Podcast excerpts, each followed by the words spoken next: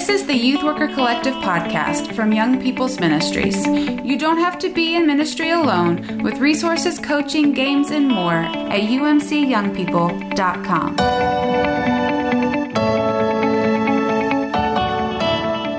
Well, uh, hi, everybody. My name is Chris, and I am the Director of Young People's Ministries for Discipleship Ministries of the United Methodist Church. It is Thursday, September 23rd, and uh, Jeremy Steele, who is at Los Altos United Methodist Church out in California, uh, and I are hanging out for the third of our conversations about fundraising in youth ministry for today's Youth Worker Recharge. Um, and I'm excited about this one, Jeremy. Yeah, I'm excited too, because, uh, you know, I think that one of the things when we talk about fundraisers that everybody really is looking for is what are some ideas, right? Like, like I know we've we spent a lot of time talking about what doesn't work, like car washes. But um, yeah, it's I'm excited to be able to share some ideas that pe- people might not have heard of. Right? Yes, exactly. Uh, and last week, I know that you talked about uh, kind of evaluating, right? Like how much right. energy, how much effort needs to go into a fundraiser to get the money and the return that you're looking for at the end, um, as well mm-hmm. as some of the other tangential kind of like community outreach or friendship building kind of measurements and those kind of things. But yeah, today really is specifically about um, fundraisers that you might not have heard of that honestly work incredibly well. Um, and these are all going to be part of uh, our ebook on fundraising related to crash courses in youth ministry that'll be coming out next month. So um, if we talk too fast about these and you want to read about them, you can get it in the ebook coming up next month as well. Um, right. Should we start off with the donation subscription kind of model? Absolutely, because here's there are there's different types of churches. And every church has its own sort of fundraising problems. Some churches, some youth groups will get into this place where um, they have done the year before they did 20 fundraisers, right? Each of which made between five and six dollars. and they pat yourself on the back. Well done. Right, and and there's a there's a real the, the, fundraising fatigue is a real thing, and sometimes congregations get into a place where they're they're just tired of you always asking for them to support your fundraiser, and so in those kind of congregations, especially something like this can be really helpful. Um, because basically the idea is you're saying we will stop doing fundraisers if, um, if you just go ahead and give us some money.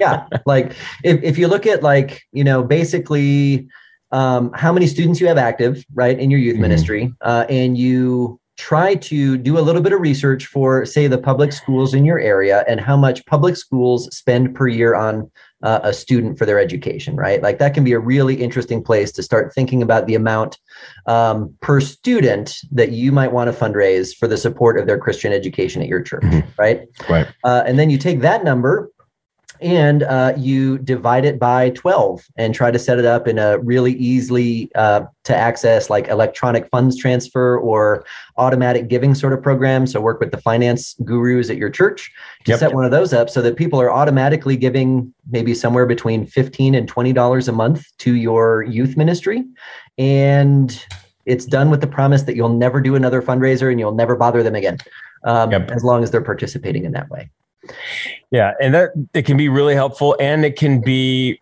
sort of sustaining long term, right? Exactly. It's not as um it's not as hit or miss as a fundraiser might be, right? Do all this work and then you just didn't work. I, I think there's a similar uh, one that that you people might have heard of, might not have heard of, um, and that is this um, the wall of wonder. Mm-hmm. Um, it's the same. It works in the same sort of situation, right? Where there are um, where you might be experiencing fundraising fatigue in your congregation. Um, the idea is uh, you get envelopes that are uh, labeled with numbers from one to a hundred, or you can start at 10. It doesn't really matter. And you, you put it on a wall and you ask a hundred people to go and get one of those envelopes off the wall and put the amount of money in it that it says and um, and then return it to the youth office as a, a donation. So you know if you if you do just between one and a hundred dollar, one and one hundred, um, the your total is five thousand and fifty dollars, right? Yep, Um, and nobody- filled. Yeah. Right. Nobody gave more than $100. Now, it does mean that there are 50 people who gave more than $50, dollars um, which that's the piece that can be challenging. Um, but you can also invite people to they're tell them they're welcome to take more than one envelope, right? Of course. It- you know, that one, when I've done it, is also a really great one for uh, engaging families or children's ministries as well, right? Yeah, Because yeah. Uh, if there's a, a child or even a youth, right, that wants to donate to the youth ministry, Mhm. having some accessible amounts that are less than $20 Yeah. really kind of activates and helps them participate in giving as well, which is great. Um, And that one just multiplies the more envelopes you put out there. So if you're feeling like aggressive and you want to put them between one and 200, uh, if Mhm. every envelope was taken and returned, you would actually clear $20,000. That's crazy. fundraiser, which is pretty crazy compared to a lot of the ones that I spent time doing. Right. Um, and really, all you did was print on envelopes. Yeah, they, exactly. or you know, just sit there with a sharpie. As long as you're in a well ventilated room, totally fine. Uh, all right, concessions at sporting events is another one for me. Um, I know a ton of youth ministers that are asked to be at their uh, sports activities for their community. Right, if you've got youth Right. on sports teams or youth that are active out in the community, um, and you want to go and see those games anyway, if you have a pickup truck or an SUV or uh, the field allows you to set up a little folding table in the back, go to Costco and get a bunch of cheap concessions like uh, you know sports drinks, chips, and those kind of things, and then you know do some reasonably priced concessions at those community games where there's not concessions already being sold. Um, Right. And that one works as a fundraiser for your youth group, but it also works as some nice community outreach as well, right? If you and a small group of your volunteers can hang out, it also gives you a touch point with a whole lot of people that uh, might get to know your church in a new and different way. Yeah, it's also a good solution to one of the problems we talked about. Is you know sometimes uh, your problem is that you're always asking the same group of people to to to help you with funds, and this breaks that out. You're not asking your church people to be the only people that are giving money to something, and so it's a it's it opens you up to a, a different market of people. And if you do tell your church that you're doing it, it's kind of cool because uh, they're coming. They're all coming to Jason's game. Um, Yeah. it's kind of a nice thing for Jason to have a, a day when all of these people from his church are screaming his name and distracting him from playing soccer. Yeah, that's exactly right. Um, and I'm so glad you brought up that point too, Jeremy, because I, I know we mentioned giving fatigue, you know, internally before. Um, And that's another one of the for any of these fundraisers that we we talk about being successful. These are, you know, really designed to be supplemental and help people give beyond what their normal giving to the church is, right? Yeah. Like whatever we suggest today for extra fundraisers for youth ministry, they're really offered um, not to interfere with people who are you know tithing already and giving money to keeping Right. the church's lights on and the parking lot you know paved and painted and all those things that are really Right. important for trustees so uh, another uh, another sports related one uh, would be grub for the big game um, if Ooh, you are yeah. doing youth ministry in a American context, in the uh, United States particularly, there is this huge American football game that happens every February. That's like the championship, and I don't know if we can name it without you know having to Yes. trademarking rights or whatever. But Yeah, yeah. You have to say TM and then YouTube will pull you down. that's right. Uh, and you know, too often, like that team A from big New game. England or that uh, quarterback who's TB12, you know, is almost always in it. It feels like. So um, if you're doing grub for the big game, you can look at um, you know like celebrations or championships that that might be active in your city, right? If it's baseball, basketball, football, hockey, whatever. Um, during the finals, everybody is hosting and having people over for fun and to watch the game. And everybody needs to do snacks or, um, you know, set out awesome pots of chili or a giant, you know, six foot long sub or that kind of a thing. And it's not that difficult to organize uh, your youth to be able to prep some of those snacks. And then people would just pay for like a spread of food for the big game. And you sign up, you know, people like in between a month and three weeks ahead go and buy your supplies, uh, you know, as, as affordably as possible. And then you're making the exact amount that you would want and schedule pickups. Right. You know, You, find somebody like me who doesn't really care or watch sports ever to man the table Sure. to to, to give food to people. And it's a perfect perfect situation. Yeah, and if you want to do uh, pickups at the church, that makes it super easy. And if you Yep. wanted to charge like a delivery fee, like an Uber Eats sort of a situation, Yeah. That's just a little bit more money to go into the fundraiser. So that, that's another decent. Yeah. One of my favorite fundraisers we ever sort of came up with was this thing called a princess and superhero banquet. So we we one. lived in the southeast and in our neighborhood uh, in our part of the world, you know, Disney World was, you know, eight hours ish away, six hours if you were really good at driving. and, um, and, and, so you, you could go to Disney World and, and people would come back and they would tell you about they had a breakfast with a princess, right? And they would tell you these astronomical amounts of money that they uh, paid for that. And we had this moment where we were like, but it's just, it's just a person in a costume, right? And you're like, uh, what, what do they, what did they serve you for breakfast? like, well, pancakes.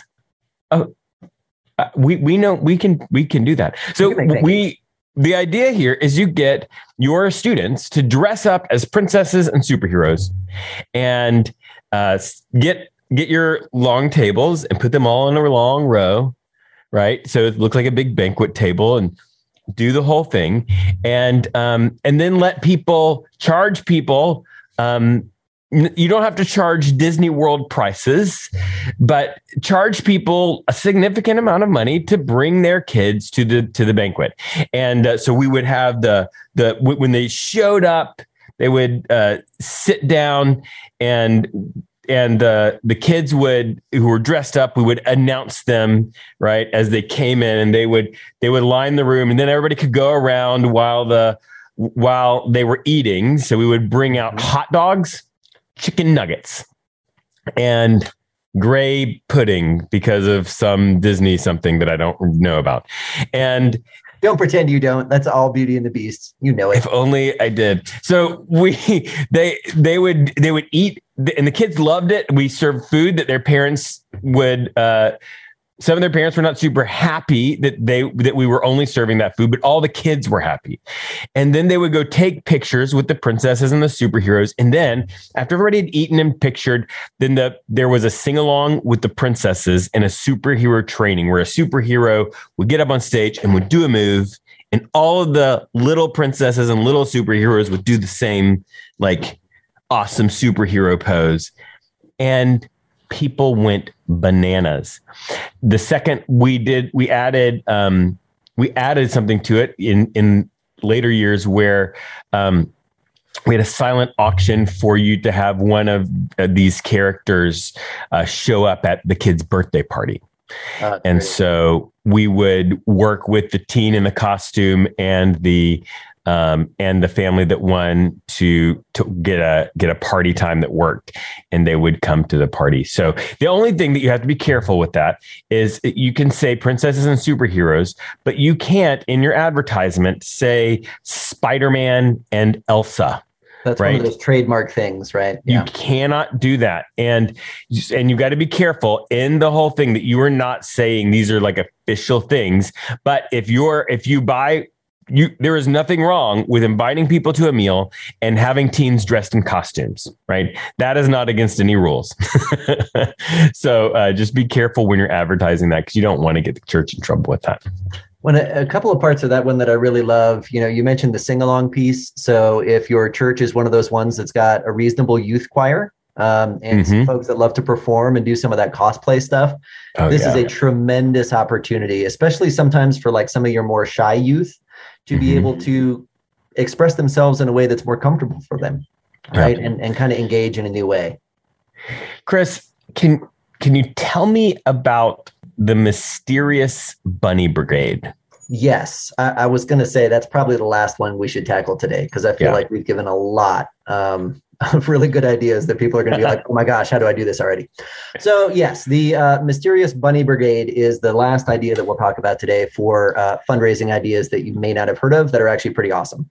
Uh, this one came up for uh, several reasons at the last church I was at. And uh, it had to do with once upon a time, the children's minister bought too many plastic Easter eggs for, you know, like the spring festival or whatever. And so of uh, course, that's how it happened. Of yeah, course, so it her is. office, you know, had like some of those bookcases on the walls, and there was probably fifteen of those giant clear bins of plastic Easter eggs. And we were like, okay, we got to get rid of these things. So, how do we do that and do it well?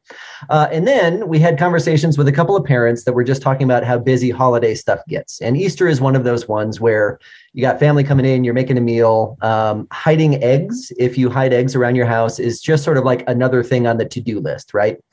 What if you could get youth to stuff your Easter eggs with candy and then hide them on Saturday night before Easter and leave a note on your front porch for your kids from the Easter Bunny. Uh, it takes care of you not having to stuff the eggs anymore.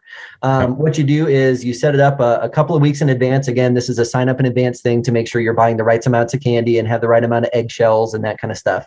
Um, but get signups and say, you know what, for uh, for 12 bucks a dozen, you know, we'll hide eggs in your yard at a dollar an egg. We'll stuff them with candy. We'll leave you a note on the front porch. And that way, the weekend before Easter, you can just relax and enjoy. And it's a surprise for everybody, right? When uh, on Easter morning, you've already got Easter eggs hidden in the yard uh, right. for your kids to be able to tackle and, and do. A um, couple of things to pay attention to on that one.